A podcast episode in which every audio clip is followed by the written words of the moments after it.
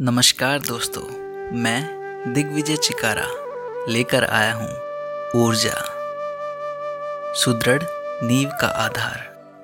संसार का यही दस्तूर है कि वह उन्हीं लोगों को सर आँखों पर बिठाता है जो तकलीफ़ों में तप कर कुंदन बनते हैं। जो लोग थोड़ा कष्ट झेल लेते हैं, उनका जीवन बन जाता है।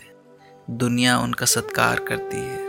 इसके विपरीत जो छोटी छोटी परेशानियों या तकलीफ़ों से डरकर भाग जाते हैं, ऐसे प्लानवाद के कारण वो लोग जीवन प्रयत कष्ट झेलते हैं।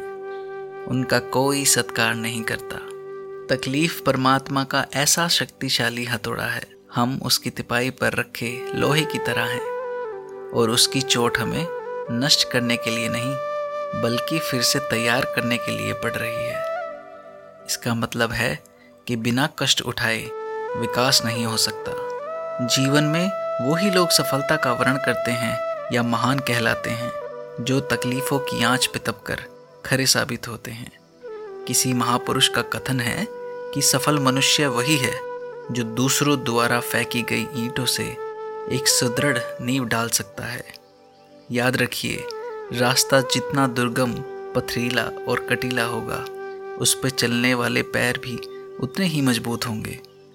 ऐसे ही लोग दुनिया में कुछ नया कर पाते हैं। इसके विपरीत, जिस मनुष्य में धैर्य और दृढ़ता के साथ कठिनाइयों का मुकाबला करने का साहस नहीं होता, वह किसी भी पड़ाव को पार नहीं कर सकता। रविंद्रनाथ ठाकुर का मामरिक कथन है कि मुक्ति शून्यता में नहीं, पूर्णता में है। पूर्णता सृजन करती है, ध्वंस नहीं करती। भाग्योदय में पर्यटन और पुरुषार्थ से भी ज़्यादा ज़रूरी होता है संघर्ष के साथ जी सकने की स्वयं के भीतर विद्यमान अनंत संभावनाओं को उद्दगित कर सकने का विश्वास। जिसे अपनी क्षमताओं पर विश्वास होता है, उसके लिए प्रतिकूलता भी अनुकूलता को जन्म देती है।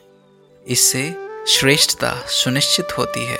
स्वयं पर भरोसा करने वाला साहिल ही तूफानों के बीच अपनी नौका का लंगर डाल सकता है। ललित गर्ग।